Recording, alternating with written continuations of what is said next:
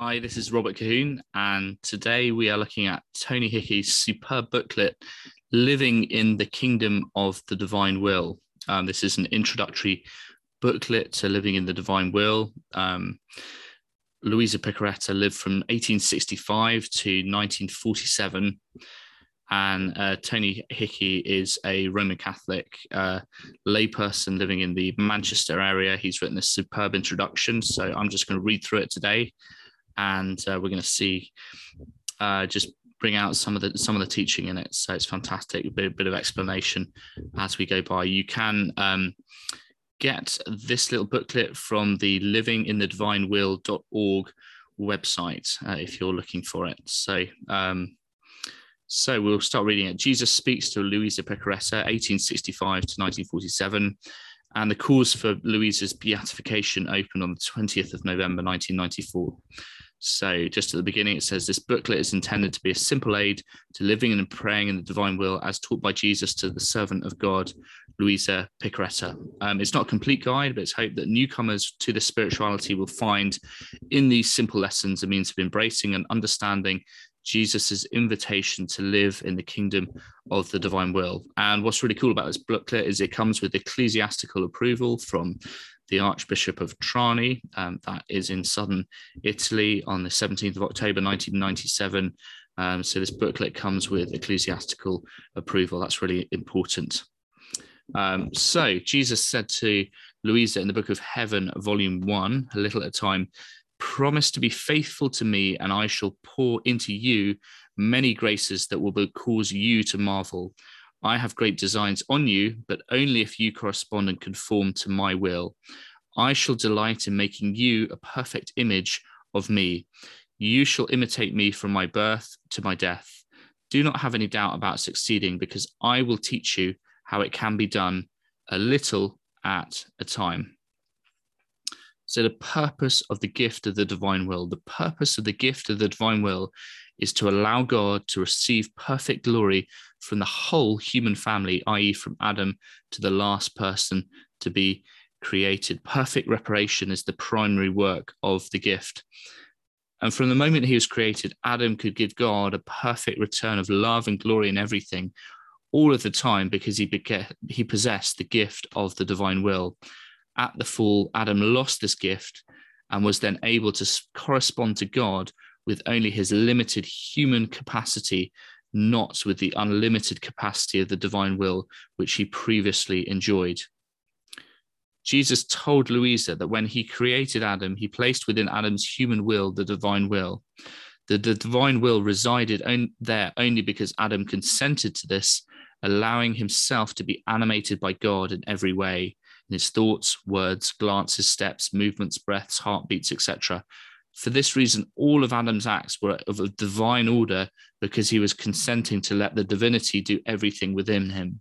It's because the divinity was doing everything in him that Adam's acts were perfect, thereby giving perfect glory and perfect correspondence of love to his creator. So this does not imply a lack of free will on the part of Adam. Instead, Adam was continuously consenting to giving the divinity the freedom to operate in him in this way. And it does not mean that Adam was made divine. He was always a creature, but a creature consenting to letting the creator animate him in every act of life. So the human will is presented by Jesus as an empty glass in which the waters of the divine will reside. This was not intended by God to be the permanent condition of man. The human will was not created to be isolated from the divine will. Up until the fall, the divine will operated in every aspect of Adam's being. With the gift of the free will, Adam could empty himself at any time of this divine capacity to glorify God perfectly. In fact, he did empty himself of this gift when he took the forbidden fruit. So the saints and the gift of the divine will. It's a frequently asked question that, but didn't the saints possess the gift of the divine will? And the answer is no, because until now, the saints have been only able to align themselves to God's will, that is that they become more aware of what God wanted them to do and how he wanted to be in their daily lives. They corresponded as best as they could to his will. However, the gift of the divine will is not only about doing God's will, but possessing God's will, that is letting God carry out his own will himself within you through your consent. This is what Adam was doing up until the fall, and what Jesus did in his humanity throughout his whole life while on earth. Jesus points out that Luisa, who received the gift of the divine will on the eighth of September eighteen eighty-nine, marks the beginning of the era of the kingdom of the divine will on earth. And this gift is now available to everyone. And how this gift was prophesied in the scriptures. The first biblical prophecy can be found in Genesis three fifteen. This prophecy was spoken by God to Satan.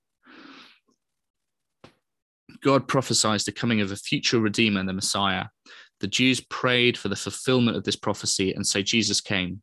Before leaving the earth, Jesus gave another prophecy, which he placed the one prayer that he taught us, the Our Father.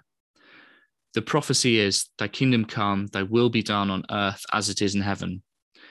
In other words, just as the saints in heaven possess the divine will with which to perfectly glorify God and correspond perfectly to his love, so have the Christian generations on earth been praying for this same will to be enjoyed on earth as it is in heaven. Thus, we've been praying for a return of our original capacity to perfectly correspond to our Creator.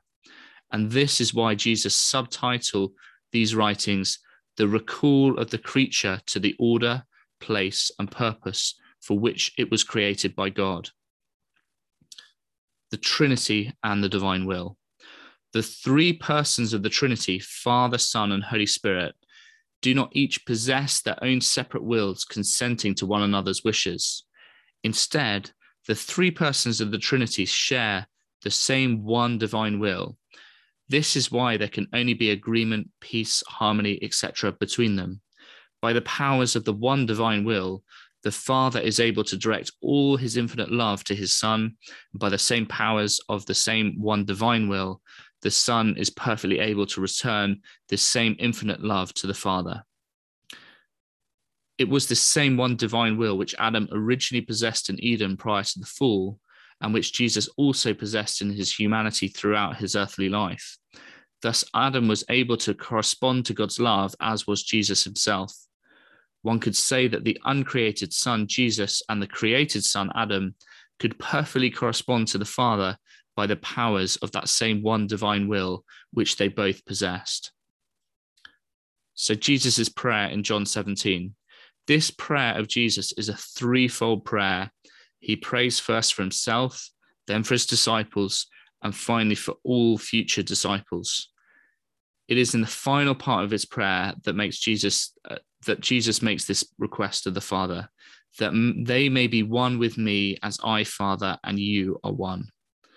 So as we've already learned, the Trinity, it's not just good friends agreeing with each other, but in one in the divine will. Thus, for each disciple to be one with Jesus in the same way as Jesus is one with the Father, would require the disciple also to possess the same one divine will as Jesus and the Father. And this is what Jesus prayed the night before he died. So how to receive the gift of the divine will? To receive the gift of the divine will, one needs the desire to receive it and to decide to no longer give life to one's own human will. Jesus said, you do not need paths, nor doors, nor keys to enter into my divine will. To enter, creatures need but remove the pebble of their own will. A soul has but to desire it, and all is done. My will assumes all the work. And that was in volume twelve from the sixteenth of February, nineteen twenty-one, from the Book of Heaven. So it's important to remember that having desired the gift, only after deciding to sacrifice one's own will, that it is Jesus who does all the work. Only Jesus can do a divine act. We always remain as creatures surrendering to his most holy will. So the golden rule is we desire it and Jesus does all the work. So a lesson for life is to forget self. From the first moment a soul decides to embrace living in the divine will, she must learn to forget herself. Jesus says that there's only one way of achieving this and that it must be practiced for the rest of your life. My daughter, in order for the soul to be able to forget herself, everything she does or has to has to do must be done as if I wanted to do it in her. If she prays, she should say, it is Jesus who wants to pray, and I pray together with him. If she works, it is Jesus who wants to work. It is Jesus who wants to walk. It is Jesus who wants to eat, wants to sleep, wants to get up, who wants to enjoy himself. It should be like that in everything for the rest of her life, excluding errors. Only in this manner is the soul able to forget herself. For not only will she do everything because I want it, but because I want to do it, and she will need me. And that's in volume eleven, the fourteenth of August nineteen twelve, in the Book of Heaven by Luisa Piccarreta. Everything should now be done with reference to Jesus, because it is he who is doing everything within us except error, that is sin. So, a question, what if I sin? If we sin, we would lose the gift of the divine will. This is because we can obviously cannot make Jesus sin. If we make a sincere act of contrition, then we can ask Jesus to return the gift to us, and he will do so. Jesus is yearning so much for us always to possess this gift that he gladly returns the gift to us. It is only through our having this gift that Jesus can ensure a perfect return of love and glory to the Father from within the creature.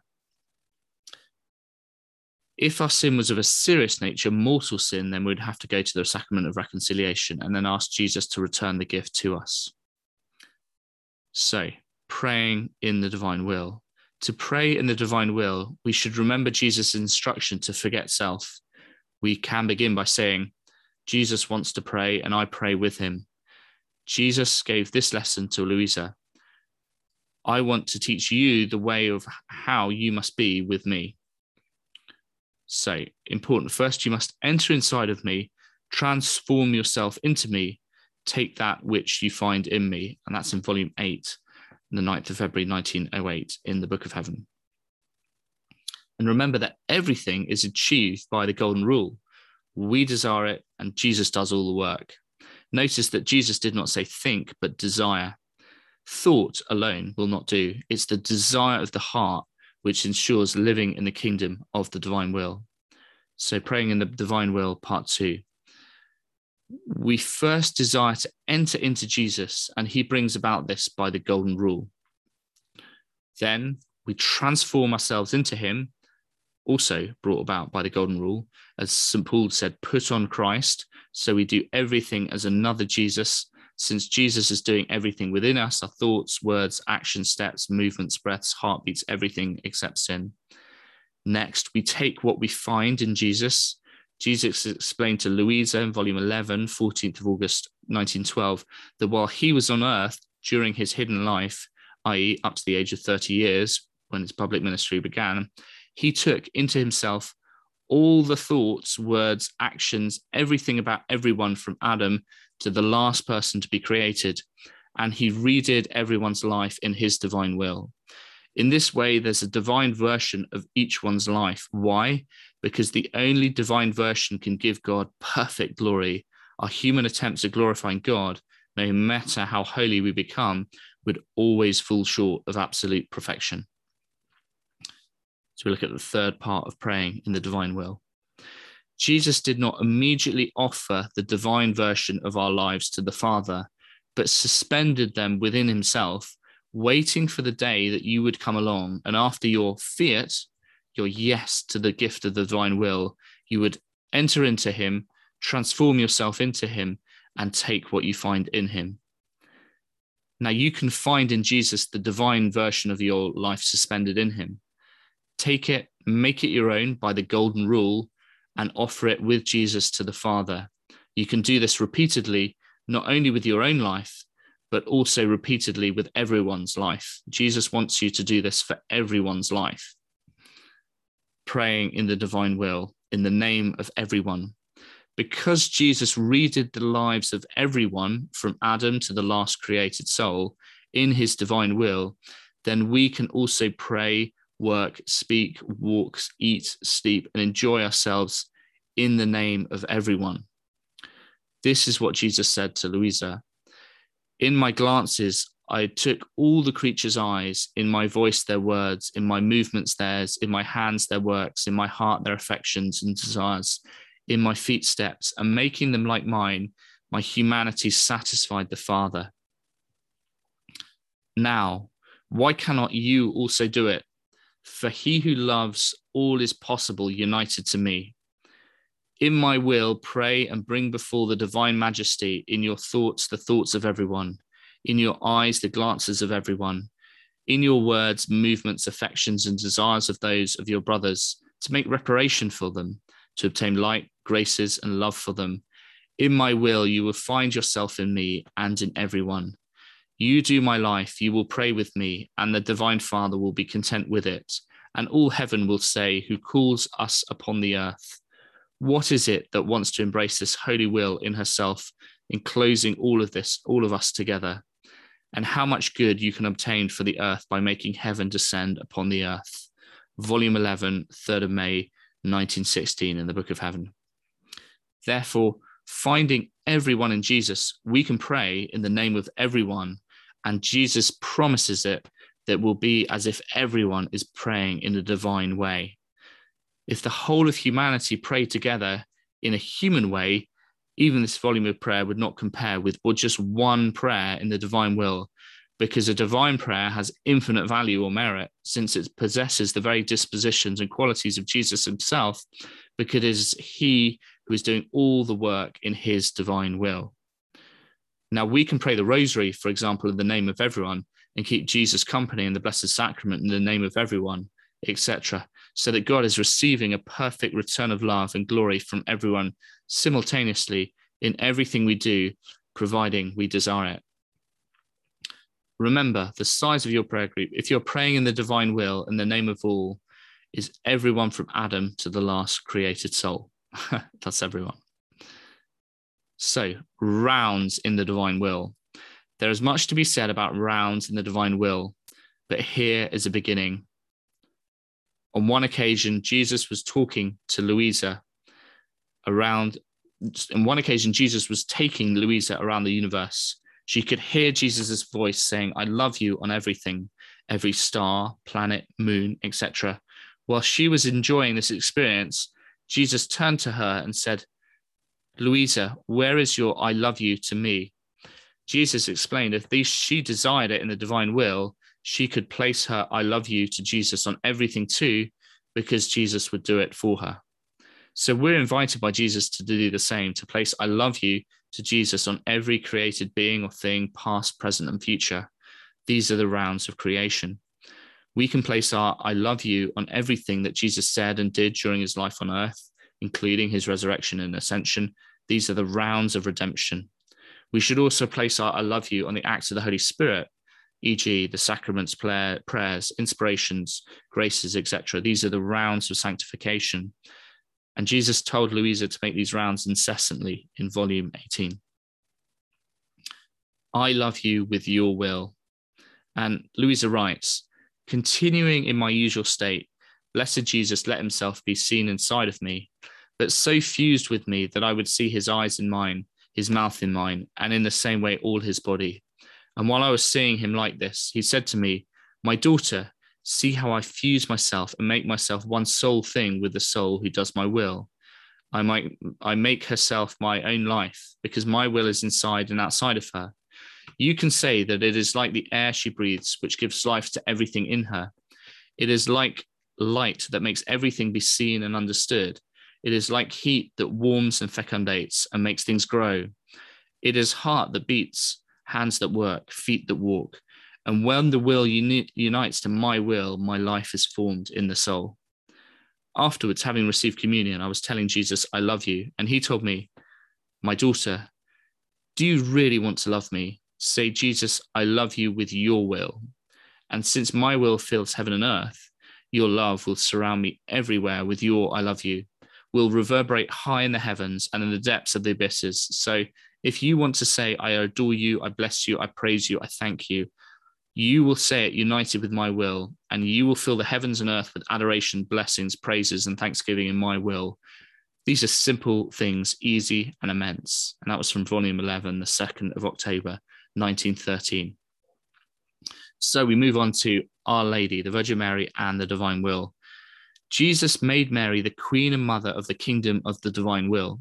Mary was the third person after Adam and Eve to be given the gift of the divine will from the moment of her immaculate conception. Jesus in his humanity was the fourth person to possess the gift of the divine will.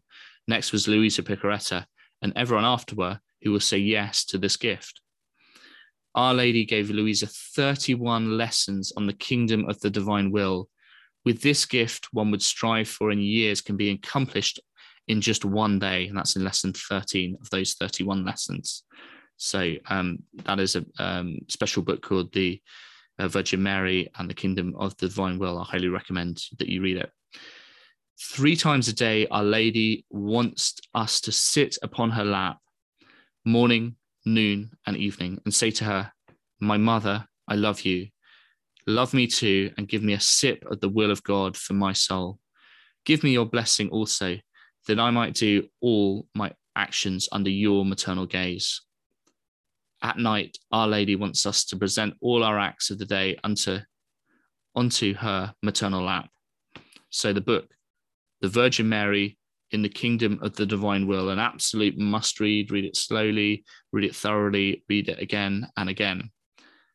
Important. In this book, the Mother Mary will teach you thirty-one lessons on how to live in the divine will with her. Great. So this is important too. Prevenient and actual acts, anticipatory and current acts. Prevenient anticipatory act. This is to be done as soon as you awake at the break of dawn. Jesus says, it is when you tell Jesus in your own words that you want everything today to be done only in his divine will. For example, come, most holy divine will, come and reign in every thought, word, deed, prayer, joy, and suffering of this day. Actual current acts. These are the particular acts that you do during the day, like washing, eating, working, praying, et cetera. You should say, Jesus wants to, and so I do together with him. And that's volume eleven, the fourteenth of August, nineteen twelve. As far as your memory allows, one should continue throughout the day in this way. Fortunately, Jesus does not accuse us of our poor memories. Our acts continue to be in the divine will because of the prevenient act. But as Jesus says, both acts are necessary. The prevenient act assists, creates the disposition, and makes room for the actual act. The actual act preserves and enlarges the disposition for the prevenient act. And that's in volume fourteen, twenty-seventh of May, nineteen twenty-two. So calling down the divine will in our daily lives. Jesus wants us to call down the divine will into everything and everyone. Like the lesson about forgetting self, we can call down the divine will in the following way. Come, divine will, come wash in me, or come, divine will, come eat in me, or come, divine will, come drive in me, or come, divine will, come work in me, or pray, rest, speak, et cetera.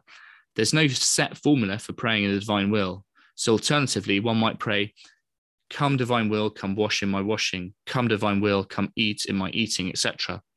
Jesus said to Luisa that the kingdom of the divine will will not reign fully on earth until a certain number of acts in the divine will have been completed.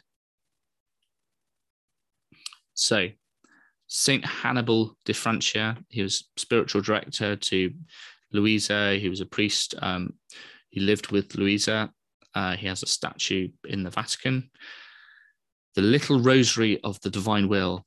Start saying this prayer daily in all the different circumstances of life. The fifth of July, eighteen fifty-one to the first of June, nineteen twenty-seven. I think that's Saint Hannibal's. Uh, when he lived from until. Saint Hannibal de Francia was one of Luisa's extraordinary confessors.